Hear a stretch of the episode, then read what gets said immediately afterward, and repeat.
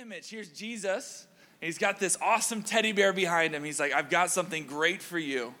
And uh, this little girl has, has her, her, her, her teddy bear, the thing that she loves, and just like, trust me. Just let go of the thing that you have, the thing that you know, the thing that you're comfortable with, because I want to give you something far better. And it just, it, it depicts so well uh, the Christian call and the Christian struggle, right? But I love it. This is what I want. I like this. This is comfortable. This is what I've known. This is what my mom gave me. This is what, whatever, right? This is what I love. And yet Jesus is saying, hey, trust me. I've got something far greater. That giving this up will be worth it. It will be worth it. It poses a question of worth. Is it worth giving up uh, what I have and what I know based on the promises of God? Is it worth it? You know, and that's not just a question for faith. Is it worth it? That's a question that we ask probably hundreds of times a day in everything that you decide to do. Is it worth it to get all dressed up for this thing or that thing, right? Is it worth it to take this road? You know how you're calculating sometimes and you're like, okay, I'll be in traffic forever, it feels like, or I can take all these back roads and it will take the same amount of time, but is it worth it to be moving the whole time or to be just standing in traffic angry and, and frustrated? You know, you're like, is it worth it? And there's different opinions about that. Is it worth the time to go here, to go and do this? Right? We have a phrase about movies or events. We say, is it worth the price of admission? Because we're calculating, this is what I have to pay, or this is what I have to give up, my time, whatever. And we're trying to calculate, is it going to be worth it? You know, Elena made cookies last night, and uh, she's in this baking phase, and I'm very supportive of this new baking phase. And they were delicious cookies. But uh, out of the port, you know, I was doing the dishes, and she had gone to bed, and and you know there's the leftover cookie dough and she, she has like the mixer and everything and so it's on the mixer um, and i was like well i already had like four cookies but that dough is looking really good right and i'm calculating okay is how much cookie dough can i eat without feeling bad the next day and let's just say I had a lot of cookie dough that was left over, and I still haven't decided if it's worth it or not. It was worth it in the moment, but this morning I was like, oh, I'm, uh, all that cookie dough was maybe not worth, but it, anyway, it's delicious. So we all make those calculations, right? You know, Gino and Chandrika are here. They're getting married in, in two weeks. This is exciting. Two weeks from today. But way back when, when, when Gino uh, saw Chandrika, he's like, is this, is this going to be worth it? Putting my heart on the line. Or Chandrika chose to, to do things God's way and to, to put herself out there. Is it worth it? And they would say, oh yeah, it's, it's, it was worth it to get to know each other. But we think this way. Is this really worth it? You know, in a more serious way, sometimes we have things in our life that we chose to do and that we look back on and we say, you know what, it really wasn't that worth it. Decisions that we made to choose ourself over someone else, to choose our own will over God's will. And we've made those decisions over time when we look back and say, if we're humble enough, wow, that, that really wasn't worth it. And, and I'm here because of these decisions. And so we, we deal with this, these kinds of decisions. And Jesus, he gives us a few analogies in his teaching about understanding the worth of the decisions that we make. One of them, we don't need to turn there, but is Matthew 13. He tells this parable of a man who finds a treasure and he sells everything he has because this treasure is worth far more than, uh, than everything he had. And so Jesus is saying, I want you to see my kingdom is actually worth it, worth giving up everything.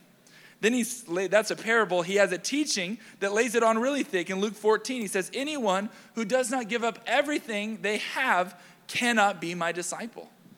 That's that line where he says, it's, it's one thing to be like, oh yeah, if you want to be my disciple, you should try that. Here he puts the bar. He says, you can't be a Christian if you're unwilling to give up everything. If you don't see following Jesus as worth it, then you can't follow Jesus. You follow that? You see what I'm saying? And so the, Jesus is like, I want you to calculate the, the, the worth and really see that following me, knowing me, is worth it. And the people in Revelation, in the time that it's written, uh, the, the Christians kind of spread out over Roman occupied um, Judea, the people that are spread out and trying to follow Christ but are experiencing great persecution had to ask themselves the same question Is it worth it? They weren't like, Is it worth the gas price to drive over to midweek for this special thing? They were, they're like, Is it worth my life and being tortured to hang on to this truth? Is it worth it?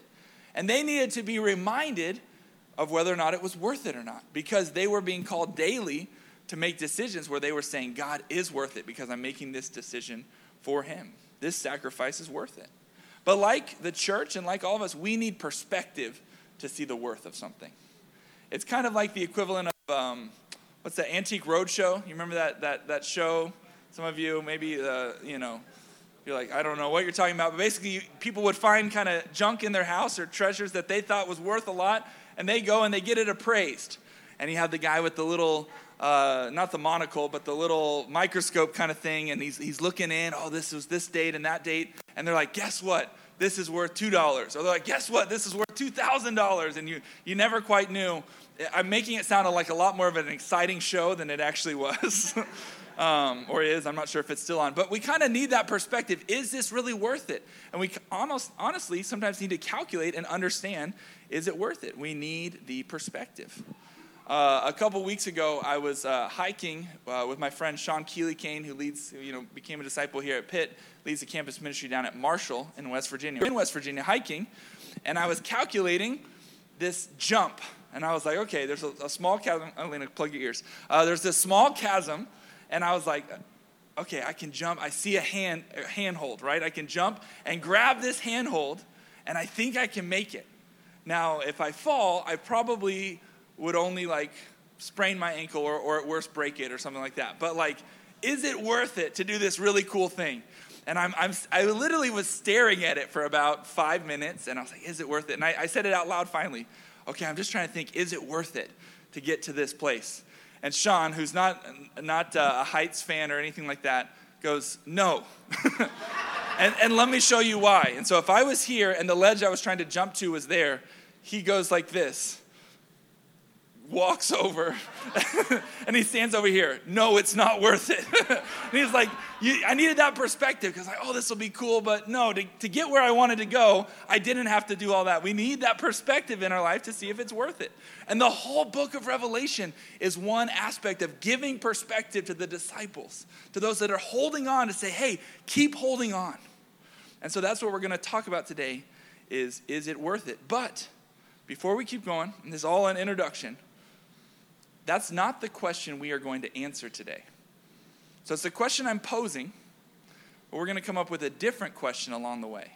Because I think a lot of us can think this, and I, I want to challenge you that this is actually not the right question to be asking. I think we all do it. Is it really worth it? But I think there's a better question for us to ask. With that, let's go ahead and pray. God, what a joy it is to dive into this very interesting and complicated book in your word. God, you have a message for the disciples when this was written. God, when you gave this vision to John on the island of Patmos to give him clear, a clear idea of your will for his people, God, and this message is not just for them, but it is for us today. I pray we can understand and we can walk away uh, this morning with a better uh, aspect of hope and greater faith in trusting you and in our followership of you.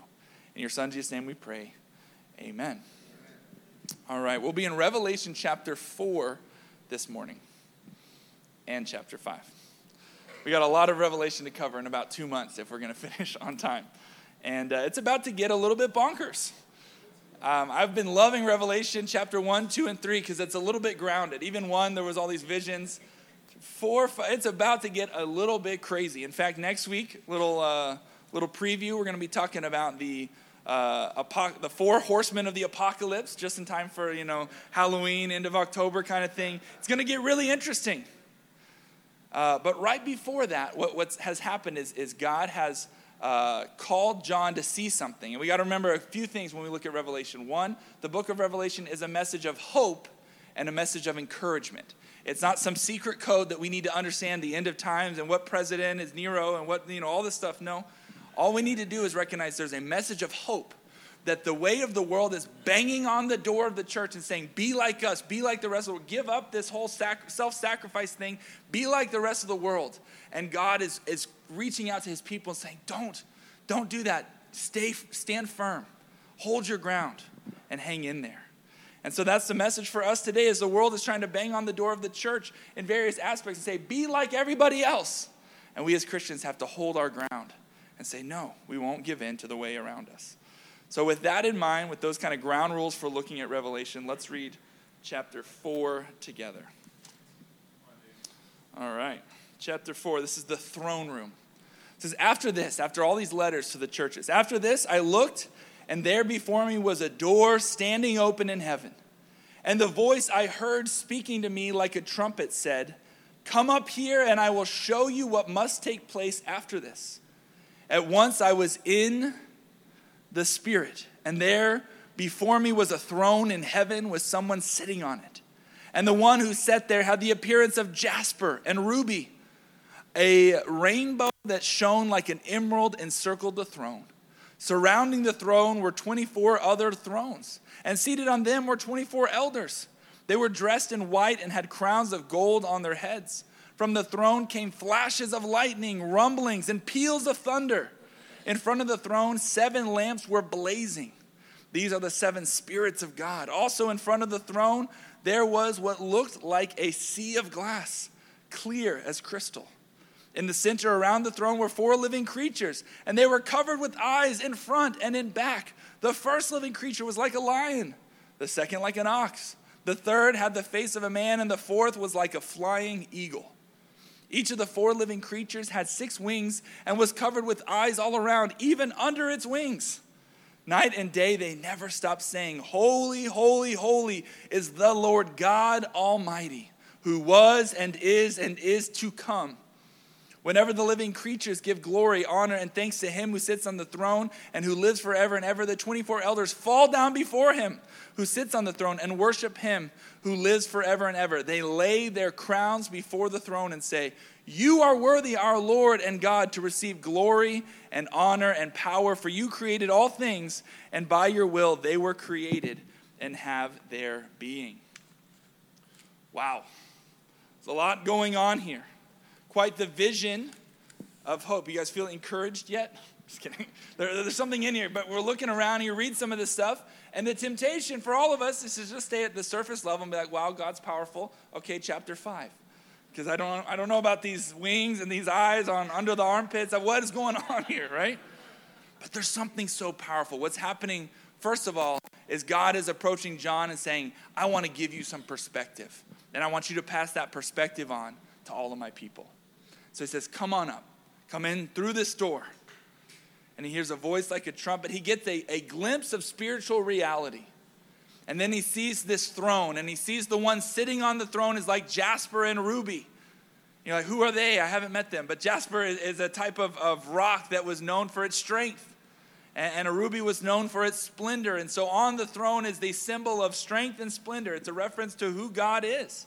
And then this rainbow uh, is, is uh, shining off of, of emeralds, and there's this whole, or, or, shiny like emeralds, excuse me. But it's this aspect, again, all the way back, if you know uh, the story of, of, Noah's Ark, and the rainbow was a symbol of God's, God's love and God's covenant of his people. And so everything is pointing to God and his splendor is sitting on the throne. And then we got 24 other thrones.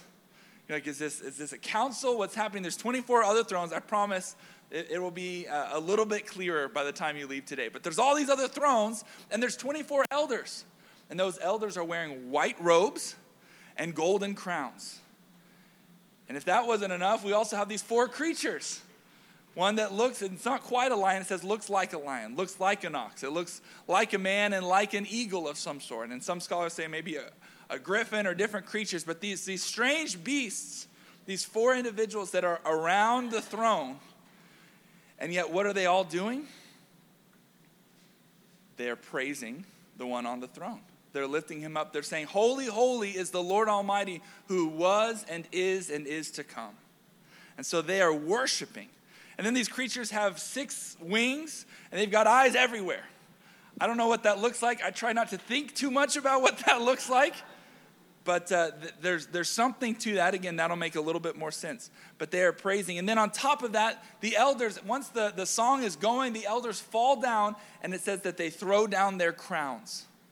They cast their crowns. In fact, this is where we get in the song Holy, Holy, Holy, casting down their golden crowns among the crystal sea.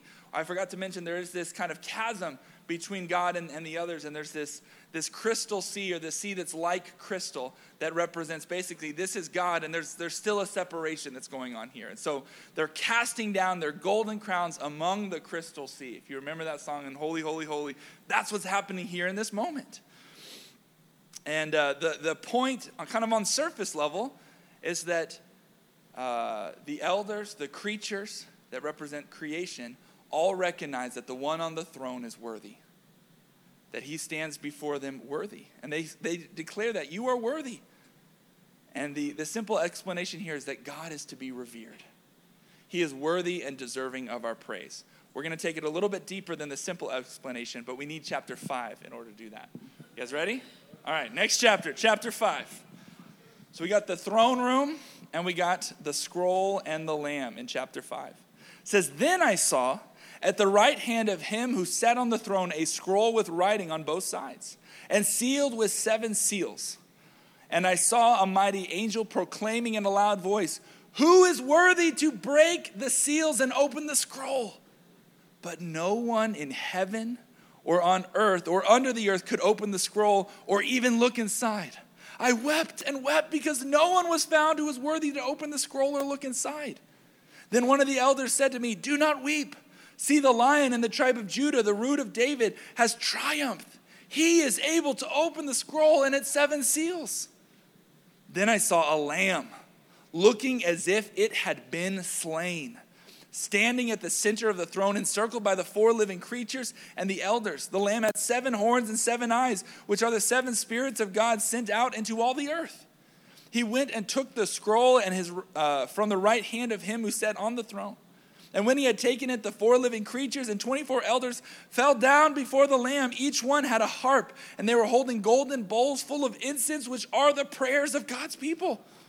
And they sang a new song saying, You are worthy to take the scroll and open its seal, because you were slain, and with your blood you purchased for God uh, persons from every tribe and language and people and nation. You have made them to be a kingdom and priests to serve our God, and they will reign on the earth. Then I looked and I heard the voice of many angels, numbering thousands upon thousands, and 10,000 times 10,000. They encircled the throne and the living creature and the elders. In a loud voice, they were saying, Worthy is the Lamb who was slain to receive power and wealth and wisdom and strength and honor and glory and praise. Then I heard every creature in heaven and on earth and under the earth and on the sea and all that is in them saying, To him who sits on the throne and to the Lamb be praise and honor and glory and power forever and ever.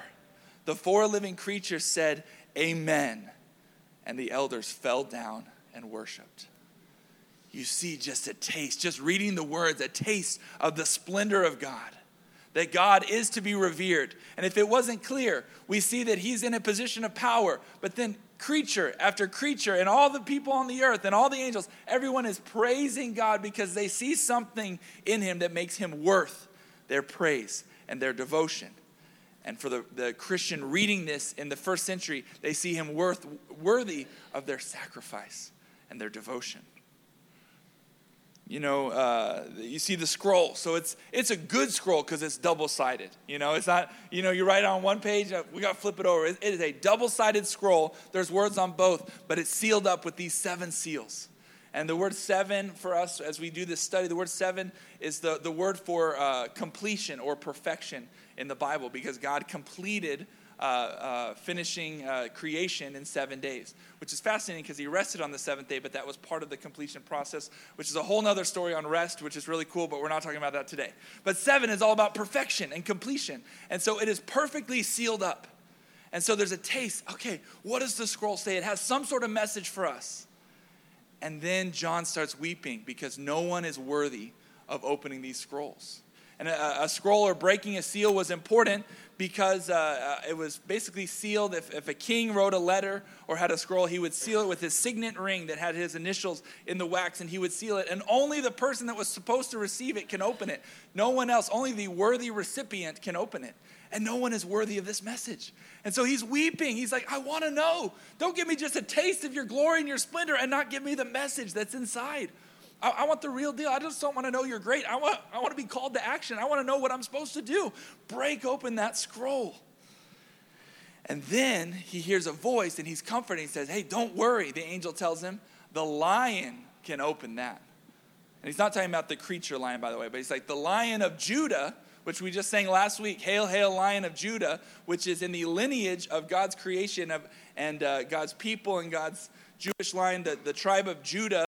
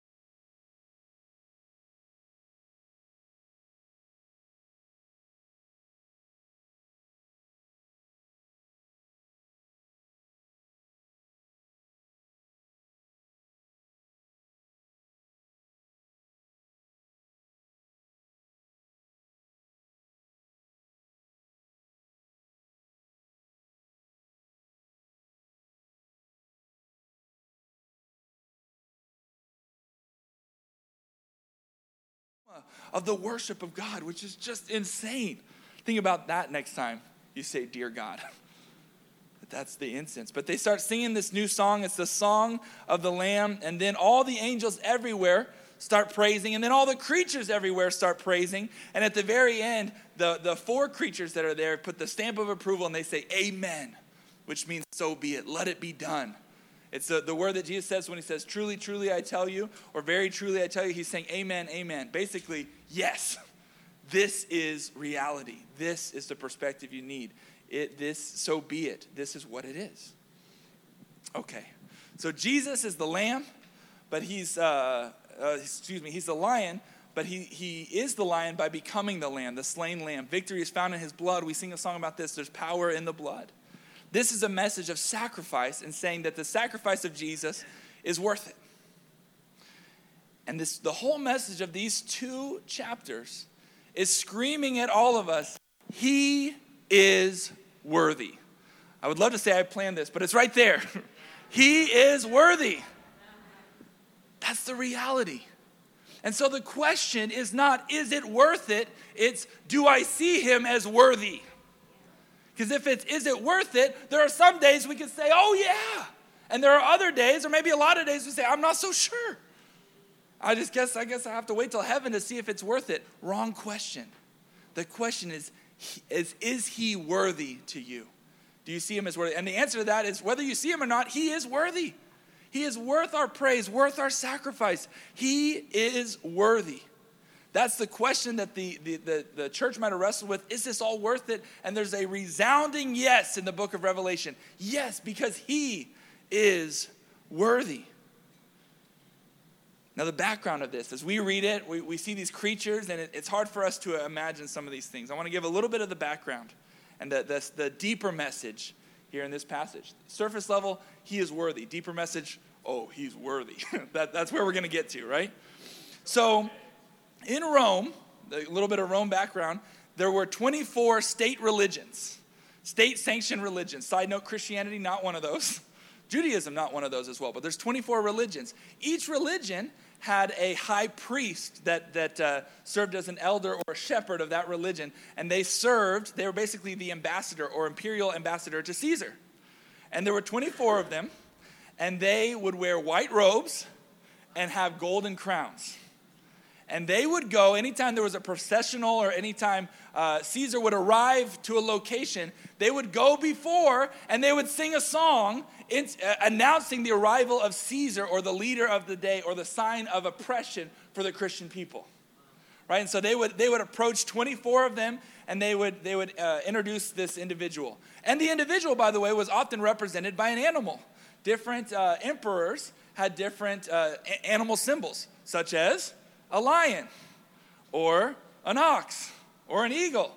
And I believe it was Domitian that just had himself, right? He's like, I'm just, It's just me. I'm not, I'm awesome. You need to look at me. Forget about the lions and the ox. But they would say, Worship us. This is the symbol of the imperial rule over you. And guess what they would sing as, as, the, uh, as Caesar approached? By the way, uh, most likely, if you can imagine this scene in, in Ephesus, where, where the, the biggest Colosseum was, if Domitian, if this was written when Domitian was here, he would have arrived by boat upon the crystal sea, arriving in this moment, right? And he would arrive, and all these elders would be there, and the symbols of, of the imperial rule would be there, and they would walk through and they would say, Holy, holy, holy is the Lord God Almighty, who is, who was, and is, and is to come. And they would sing that about Caesar. And everything of this would point to Caesar. And then in the book of Revelation, the comfort to the Christians, John is saying, or God is saying, John, I'm going to take you here. And John can say to the rest of Christians, guys, I've been to the throne room. I've heard the song. I've seen the elders. And guess what? It ain't Caesar on that throne, it's God. He is worthy. Hold on just a little bit longer, endure just a little bit. He is worthy. It's the subversion of the arrival of Caesar. It ain't Caesar on the throne. Church for us today, it's not your 401k on that throne. It ain't your ability to control the outcomes you want on that throne. It's not that relationship you're desperate for on that throne. It's not your career or schoolwork on that throne. It ain't your kids' college aspirations on that throne. It's not your comfort, your will, your desires, or your dreams. Your challenges, your afflictions, your addictions, your subscriptions, your conditions, or your position on that throne. It is Jesus Christ who sits on the throne, and He is worthy of our devotion and our praise and our sacrifice. Church, we can be comforted by these words too. Holy, holy is the Lord God Almighty. That is the message in these first two chapters. Paving the way for the rest of the weirdness that's in all of Revelation is He is worth the sacrifice. Hang in there. Keep going. All these false gods, these false religions, these oppressive forces, they have no power when matched up against Jesus. And there's the challenge of the things that we put on the throne, but there's also the things that just feel like they are insurmountable in our life. That this feeling, this, this thing against me, just, I, I can't beat it. It's just this oppressive force in my life. But guess what? It doesn't have power next to Jesus. He sits on the throne, and the things of this world bow down to him. What do those images do? All the, the elders, they bow down, they throw down their crown. The, the, the elders uh, in that image, all the other religions don't hold a candle to Jesus or a lampstand to Jesus. He is worthy. How did he get so worthy, though? We have to remember the lamb that was slain. His worthiness doesn't come simply from his might and his power and all this, which is, which is there, of course. But worthy is the lamb who was slain, his self sacrifice. Again, he saw you as worthy of his sacrifice. And he wants to call us to see him as worthy of our sacrifice as well. He is worthy. He's worthy of your faith, your sacrifice. He's worthy of being put first. He's worthy of your time, your gas money, your evangelism. He's worthy of your heart and your trust. He is worthy. I want to close talking about all the eyes. You thought I was going to glaze over that part, right? No pun intended. What are all the eyes on this creature? And, and even Jesus has seven eyes, and this the lamb has seven eyes. You're like, why are there all these eyes? And there's a, a couple theories, but I think one of the thoughts is a call to us to consider what are you looking at? What are you gazing upon? And what's neat about this is that the creatures represent, with all these eyes everywhere, that they can see everything that's ever been and ever was and ever will be. And yet, what's their conclusion? Holy, holy, holy is the Lord God Almighty. You know, the stuff we look at tends to distract us, right? Uh, is, this, is this worthwhile? Is this worth my sacrifice? But we kind of say, but I want that or I want this. And we, we look in different ways. I think about myself. When I was contemplating uh, yesterday and today about the worthiness of God, and it's awesome sitting and be like, He's worthy, but I'm, I'm kind of like, man, I, I think in my own life, I just get st- distracted by myself, what I want, what, what's best for me. I, am kind of uh, can, can have, um, it's kind of like being in the, the throne room, but there's a mirror, and you're like, I could gaze upon God and his, his glory and, and reflect on that, but how's my hair? You know, and I, I kind of am distracted by myself and what's comfortable for me and what I want or how I seem or how I come across. And, and instead of looking at His worthiness, I'm thinking about me. What is it for you? What distracts you from the worthiness of God? Maybe it's as simple as just media in your life. Maybe it's insecurity. Maybe it's uh, defeats in your life. Maybe it's feeling lonely or whatever it is. But what, what are you looking at that's not the holiness or splendor of God? For us, we can be challenged by this passage, but also comforting that all that other stuff isn't worth it. Uh, the Caesar, he's, he's not worth looking at. It's all about Jesus. And then when we see him in all his glory and splendor, like the elders, what do they do? They cast down their golden crowns. They throw the crowns down uh, into the sea or whatever, but they're giving up. They're saying, I'm not going to call the shots anymore. They're essentially saying what Jesus says in the garden Not my will, God, but yours be done. I just finished a uh, kind of a series of counseling that I was doing for myself. And at the end, in the workbook I was doing, it says, At the end of this, you're going to feel a little bit shorter when you measure yourself up against the wall. And it says, That's because you no longer are wearing that crown. And I was like, How dare you, sir? You know, don't, don't say that to me. But I was like, You're right. When we, when we put down that crown, things change. It's the hardest thing for a king to do is to give up his crown or to give up his throne. But when you see something worthy and worthwhile of your sacrifice, it's something we all can do in a chorus of praise and, and hallelujahs. We can throw down our crowns and say, God is worth it. So think about what's distracting you. But my challenge, I guess, for the week is praise God. I wish I could say, okay, do this, and every morning at this time, just praise God this week. At lunch today, when you got to lunch, and you're thinking about the food, and you're, you're thinking about what you're going to order, and you want to talk, and you want to check the game and the score and what's going on here or there, stop for a second and consider the splendor of God. And I want you to share at lunch today with whoever you're with what's something you love about Jesus. Church, we, let's have more spiritual conversation because he's worth that. He is worthy of our devotion and taking things, things deeper. Praise God this week. In just a moment, I'm going to have the singers come up and we're going to sing Holy, Holy, Holy. And I encourage you, if you know this song, it's one of those songs you can kind of think about and, and forget about, but consider uh, these words here in Revelation 4 and 5 as we sing together Holy, Holy, Holy. And at the end, uh, or sorry, um, as we sing these words, at the end of the song, let's like those creatures, let's all together say amen. Sound good? So let's stand, let's sing holy, holy, holy, and then together we'll end it with amen.